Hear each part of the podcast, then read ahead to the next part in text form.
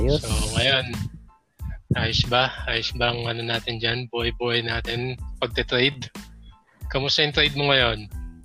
So, ngayon, medyo lilo tayo sa market, no? So, mamaya i-explain natin kung bakit. Hindi tayo masyado nagte-trade, no? Since beginning of March. So, konti ang mga trades natin. Mamaya explain natin kung bakit ganun. Pero overall, okay naman. Okay. Oh. Sige, so discuss natin ngayon. First episode is introduction ng stock market, Philippine stock market. So, ikaw, since full-time trader ka, sa paano ma-define? Ano ba ang stock market? Para maano natin yung mga viewers natin ng mga newbies. Okay, sige. So, basic lang, no? Hindi natin masyadong gagawing komplikado. So, ano ba yung stock market na yan, no? So, bali, sa stock market, ito lang yung way para yung mga kagaya nating normal na tao, mga average person, makapag-participate tayo sa mga companies, no? Sa mga malalaking companies. Para pwede tayong makisosyo sa kanila sa madaling paraan. Yun lang yun. So, ganun lang yung kadali, no? Kasi kung pupunta ka halimbawa kay Ayala, sasabihin mo sa may-ari, uy, Sir Ayala, pwede ba ako makisosyo sa mga negosyo mo, sa mga malls mo? Bigyan kita ng 8,000 pesos, baka pwede na akong sumosyo. Siyempre, sasabihin sa'yo ng may-ari, ano nga ba? Ba't ka... Susyoso ka sa Ayala pera mo, syempre baka hindi ka pansinin nun, di ba? Pero sa stock market, pwede natin yun gawin. Pwede tayong bumili ng Ayala shares para makapag-participate tayo sa company niya as well as magkaroon din tayo ng kita, no, or income dahil nag-invest tayo sa isang kumpanya. So, yun yung parang pinaka-simplest explanation kung ano ba ang stock market. Pande. So, gets ba yan? Yeah, gets na gets. Sabihin ko madaling maintindihan yan. Simplified lang naman yung sinabi mo. Tapos, ayan. So, di ba, pwede tayong makapag-participate, sinabi mo. Paano naman tayo kikita sa pagsa-stocks, di ba? Paano yung galawan? Paano yung mangyayari sa merkado ng stocks natin, ganyan?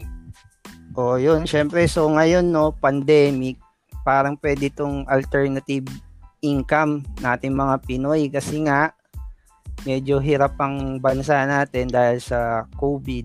So, pwede siyang way para magkaroon din tayo ng other source of income. So, paano tayo kikita? May dalawa kasing paraan para kumita ka. Pwede ka maging investor or pwede mong i-trade yung stock market. So, kami ni Pandit Trader, we are traders, no? Tinitrade namin yung stock market. Meaning, kumikita kami sa stock market sa pag-appreciate ng presyo ng isang stock. So, halimbawa, siguro para simple na lang isipin natin analogy. Kung bibili ka ng candy nung mga bata pa tayo, Pandit Trader, magkano ba candy nung bata pa tayo? Ano ba yung mga naabutan mo? 50, di ba? 50 siya. Oh. Lips ba yun? Pero parang may parang may mga ₱3 dati. Oh, piso tapos 3. May piso, Pero usually 50 na eh. Ngayon piso na rin yung mga mga candy na binebenta ata eh. Oh, may 2 pa nga, di ba? Oh, yun.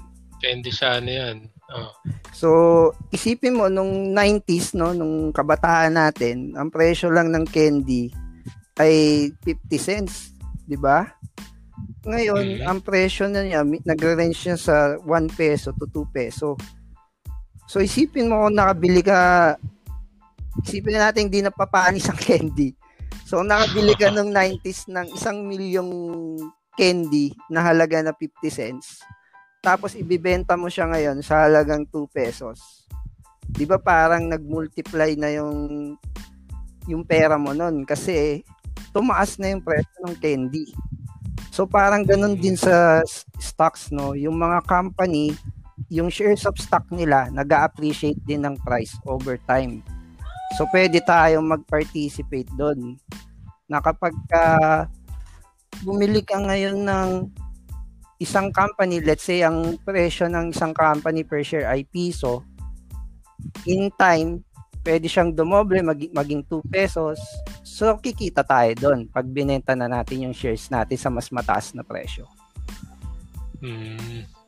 Depende rin sa ano, no? Kung kailan mo siya nakabili. Ganun ang ano, parang tawag doon, positioning, tama ba? Oo, tama yun. So depende kung kailan ka bumili sa mas mababang presyo, ibebenta mo siya sa mas mahal na presyo. Ganun yung isang way. So meron pang isang ano, partner, isa pang way para kumita sa stock market. Ito yung dividends. Oh, paano yan? Okay, oh, explain mo paano yung ano na yan. Basically, ang dividends, ito yung share mo sa kita ng company. So for example, bumili ka nga ng Ayala shares, yung kita nila sa isang taon, kung ilan yung shares na hawak mo sa Ayala, may katumbas yun na dividend. So ano ba yung dividend? Parang naglalabas si Ayala ng, nagde-declare siya ng dividend kung magkano yung kinita nila. Tapos lahat ng shareholder nila, binibigyan nila ng share dun sa kinita nila. Per year yon or per semi-annual. So yun yung isang way para kumita tayo. Ayun, basta ano yun, no? Basta hawak mo pa yung stocks na during that time na maglalabas na ng dividends. Tama ba? Oo, tama. Basta hawak mo pa yung shares ng, for example, ni Ayala, pag naglabas sila ng dividends, meron kang, ano doon, may kita ka. Depende sa dami ng hawak mong shares. Okay. So, paano kung ano pala, kunwari, meron akong shares, pero kakabili ko pa lang, kunwari, naglabas sila ng dividends is, ano, a week after ng, ano, pagbili mo. Meron ka pa rin nun. Oo, depende siya doon sa range ng date na nilabas ni Ayala, no? Minsan, sasabihin nila, lahat ng may hawak last month, yun ang may share sa dividend. Depende siya sa company, no? Pero tayo, as trader, doon lang tayo nagpo-focus sa price appreciation ng company. Hindi tayo masyadong nagtitingin sa dividends. Yun. Okay, so next na natin, paano bang ano, para sa mga newbie na gusto mag-trade, ano, magkano ang ano, initial na puhunan, yung parang pinaka-safest na pwede nilang invest sa pagsa-stocks, ganyan? So initially, no, kasi kung magte-trade tayo, so hindi tayo investor, as trader, meaning kumikita tayo sa stock market in a short period of time, no, para mas mabilis yung paglago ng capital natin. So kailangan kasi para sulit kasi ang mga broker, para makabili ka ng shares, meron silang tinatawag na commission per transaction, no. So para sulit kasi yung sinisingil nilang commission, ang maganda per trade mo, nag-allocate ka ng 8,000 pesos kada transaction. Kasi ang transaction fee ng 8,000 pataas is true percentage, pero 8,000 pababa may fixed price silang sinisingil, kaya mas magiging mahal yung ano mo, commission mo. So maganda kung magtatransact ka 8K.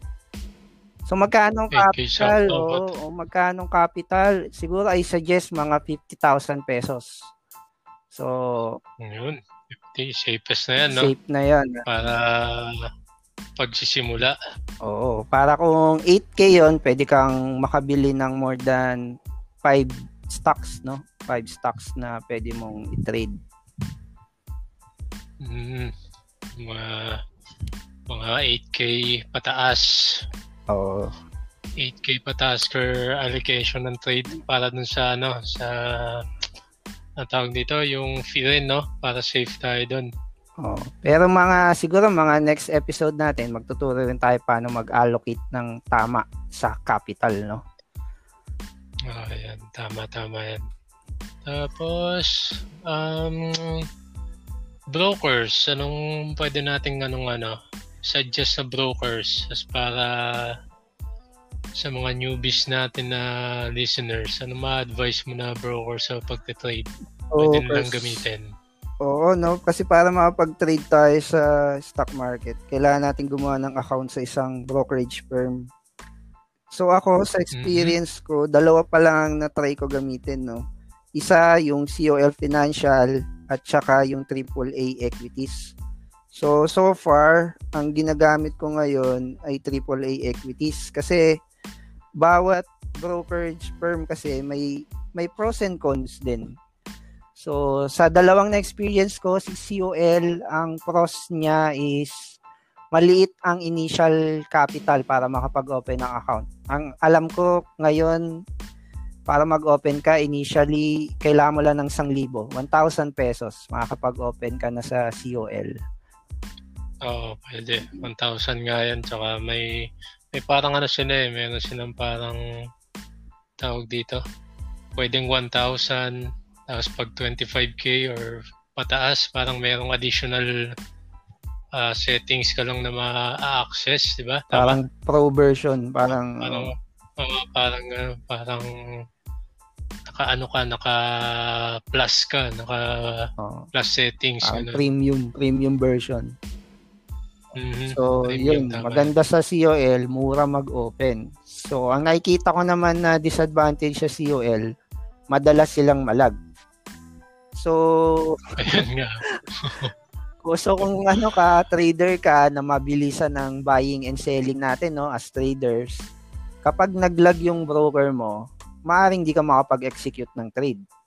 Diba? Kung isang kailangan mo na magbenta agad dahil lag yung broker mo, hindi ka makapagbenta. So, yun yung disadvantage sa COL. Yan yung usually yung problema ng mga COL users eh. Usually, pag may kita ka na lang, may nagpo-post na bubullshit, nagmumura. Marami ng galit. Diba? Oo, galit na galit kasi hindi nakabili, hindi nakalabas. Ayun yung problema sa COL. Yan nga actually yung reason kung bakit ako lumipat eh sa AAA. So, yun naman ang advantage sa AAA, no? Compare sa COL, medyo mas mabilis. Mabilis ang transaction sa AAA. At saka isa pang advantage, no, sa AAA, meron siyang conditional orders na pwede mong siyang iset para kahit hindi ka nagbabantay ng market, kusa siyang magbabuy or sell. So, yun may maganda sa AAA. Ang disadvantage naman sa kanya, medyo malaki yung initial capital para mag-open ka. I think ngayon 100K para makapag-open ka sa AAA Equities na broker. So, yun. Ano pa ba iba? So, meron akong alam na parang meron din mga brokers na naka-connected na kaagad sa banks, di ba? Like yung BDO, parang meron sila yung BDO Nomura. O yun, palagi sila namumura kasi malag din. Malag din. Alam mo naman yung BDO, yung app pa lang nga nila na online yung transactions nila sobrang malag na tsaka maraming problema minsan yung parang stocks nila, pang stocks. Meron din sa Metrobank, di ba? Yan medyo ayos-ayos siya. Mabilis din. Tsaka meron din siyang conditional orders. Pero I think kailangan yung premium account din. Hindi ko lang sigurado kung magkano yung pagka-premium account sa Metrobank. Ang name ng brokerage nila is First Metro. So kung gusto nyo i-try, i-research nyo lang, i-google nyo lang yung First Metro na brokerage. Siguro tawag dito pag trader ka, kailangan mo rin mag-research ng broker na pasok para sa needs mo, di ba? Tama. Yung tamang makakapag yung tingin mong advisable sa'yo. Kunwari, video ka naman, Tapos tingin mo hindi ka naman makapagano ng ibang trading app or ano, pwede mo i-try muna dun sa mura kung mag-research ka kung okay ba siya para sa iyo. Kung hindi ka naman daily trader, 'di ba? Mga ganun. Oo, kung hindi ka naman, hindi problema sa iyo ang lag, halimbawa, isa kang long-term investor. So okay lang kasi hindi ka naman nagmamadali palagi sa buying and selling mo. So 'yun. Ayan, so kailangan lang mag-check kung anong broker ang pasok sa pangangailangan mo siguro bago ka mag-start mag-trade, no? Ganun. Kasi para ano rin tayo, masaya ka sa pagte-trade mo na hindi ka nabubuisit kada trade mo, tapos mapapatipat ka lang rin pala. Tama. And, tapos, anong mo, mga tips for beginners, anong masasuggest mo sa kanila na pwede nilang unang gawin bago pumasok sa stock market? Okay, sa totoo lang, kung beginner ka, no, as newbie, ang maganda mag-start ka sa fake money, no? Ibig sabihin, virtual account lang muna. So, meaning, habang wala ka pang sinusunod na system or strategy kung paano ka magte-trade, at susubok ka pa lang ng strategy mo, mas maganda kung wala ka munang i-take na risk, di ba? So, gamit ka muna ng virtual account. So, saan ka ba pwede magganito? Virtual trading. Pwede sa investagrams.com. So, doon, libre lang gumawa ng account. Tapos, pwede ka na mag-virtual trade. So, at least, wala kang nire-risk na totoong money habang nag-aaral ka pa. Kumbaga, masid-masid ka muna, check ka muna. Oo. Tapos, ano naman yun, di ba? Unlimited naman yung pera mong pwedeng ipasok na virtual pay money. So, kung gusto mo, 1M magandang account mo, pwede. Oo. Para maramdaman mo dun sa, ano mo na, may million ka rin, di ba?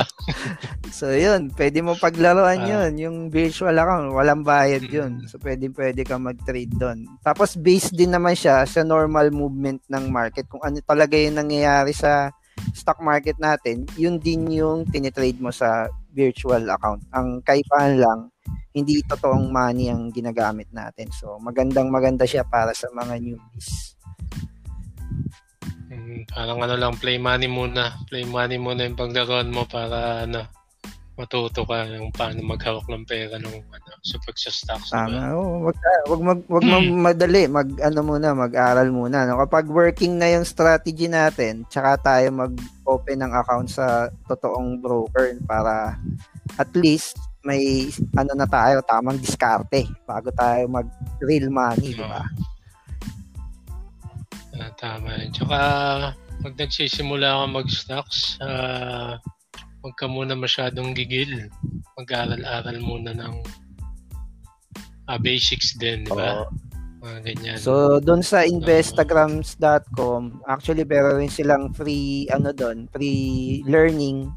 Pwede nyo rin siyang gamitin. Wala ring bayad nun para kahit papaano makapag-aral tayo. Tama yan. Ano pa bang tips na pwede mong masuggest? Ako, ano ba? Para sa mga newbie, I'm sure maraming gustong mag-trade this year . Kaysa ipaubos nyo yung yung pera nyo sa totoo, try nyo muna yung fake. Tsaka yung iba naman, work from home, di ba? So, meron silang natatabi na extra money dyan. So, yung iba siguro, may hikayat na mag-try mag-stocks. Company, hindi naman na gumagaso sa pamasahe, mga ganyan. So, tingin ko, maraming mga hikayat talaga mag-stocks during this, ano. Ang problema lang, yung market natin, hindi maganda pa.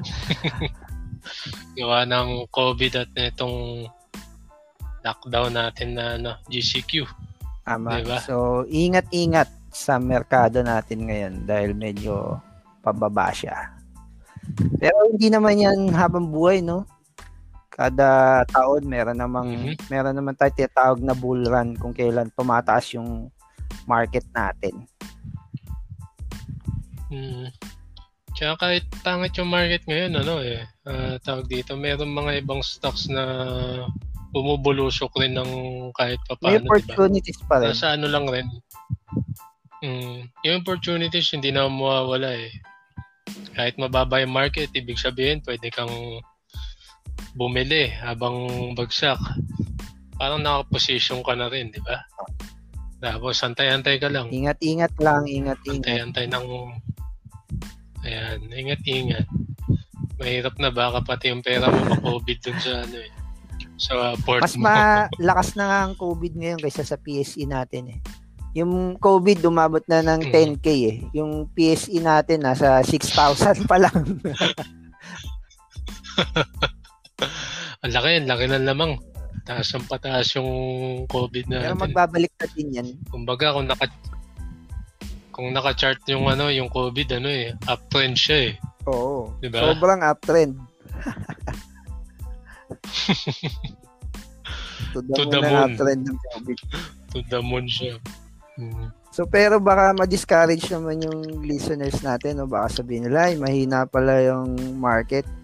So maganda actually ngayon yung i-take advantage habang mahina pa yung market. Mag-aral na tayo, di ba? Para pag malakas na yung market, ready na tayo to trade. So, yun yung kagandahan ngayon. Tama. So, ano pa madadagdag mo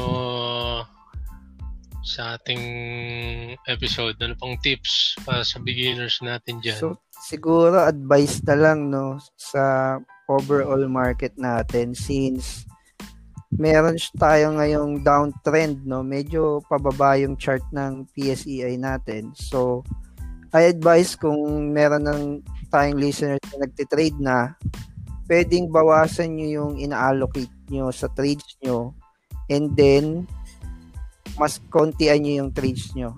Kung normal nyo, per month, nagtitrade tayo ng mga 30 times. So, gawin natin ngayon, dahil mahina ang market, gawin natin 15 trades. Ngayon kapag naman lumakas na ulit yung market, sasabihin namin yan dito sa mga next episode kung maganda na yung market. Doon tayo pwedeng bumomba. Tama din. Pwede tayong bumomba doon, bigger allocation, more trades kapag malakas na market. Bumomba.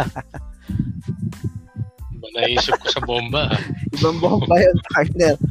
Sa PSE may bomba rin. Pero trades yun. Bigger allocation sa PSE. Tama dahil sinabi mo na kasi kailangan rin eh. Ingat-ingat rin, hindi lang sa COVID. Ingat-ingat din sa pagte-trade kasi minsan hindi natin alam yung galaw rin ng market talaga.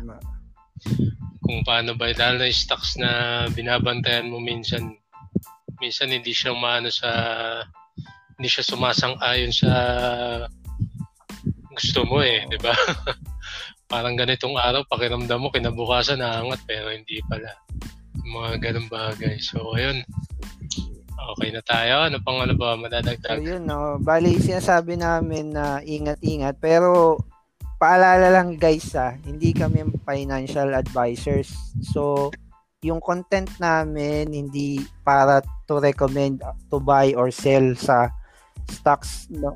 Bali, yung content na to is for entertainment and educational purposes. Tama.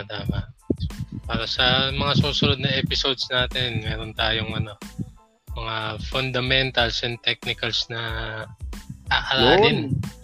Ituturo ni Guhit Trader. So next episode sana i-follow tong channel namin para updated tayo sa market every week. What to expect ba sa mga susunod na episode? Siguro magdadagdag kami ng mga weekly updates, mga ganyan, disclosures ng iba't ibang stocks during that week. Tapos pag-uusapan natin bakit umangat yung ganito, bumagsak yung ganitong stocks. Ayan, yun yung may expect nyo sa mga susunod na episodes. So, abangan nyo lang guys. Weekly content pong gagawin namin ito. Okay? So, yun. Tingin ko, okay na yan for introduction. Ano, Pandit Trader. Tama. Maganda tong ano. Maganda yung sinabi mong mga suggestion kanina tsaka pag-explain ng simplified explanation para sa stocks. Hindi natin kailangan ng komplikado, no? Kaya kung gusto nyo nung madali lang intindihin, so dito na kayo sa weekly update namin ng stocks. Tama, no? Ang hirap na nalagay natin, ipapakomplikado pa namin. Oo, parang nyo, tamang diba? Kwentuhan lang, pero simple. Gumagana, di ba? Oo. Simple yan lang natin para chill-chill lang tayo lahat. At least may natututunan tayo, nagsasaya tayo. Ayan, ganyan. Kaya, at sa susunod na episode, nabangan nyo, mga, next week. Friday or Saturday namin na-upload. So, follow nyo yung Pinoy Trader Weekly Updates, and then post kami dyan ng namin, mga content namin every week. Okay? Available tayo sa partner sa Spotify tsaka sa Apple. I think sa Apple meron din Apple Music. So, yun. Sige. Okay, maraming salamat sa pakikinig. Till next time, Guhi Trader, signing off. Thank you, Pandit Trader, signing off. Pandit Trader, signing off na din. Till next week, salamat.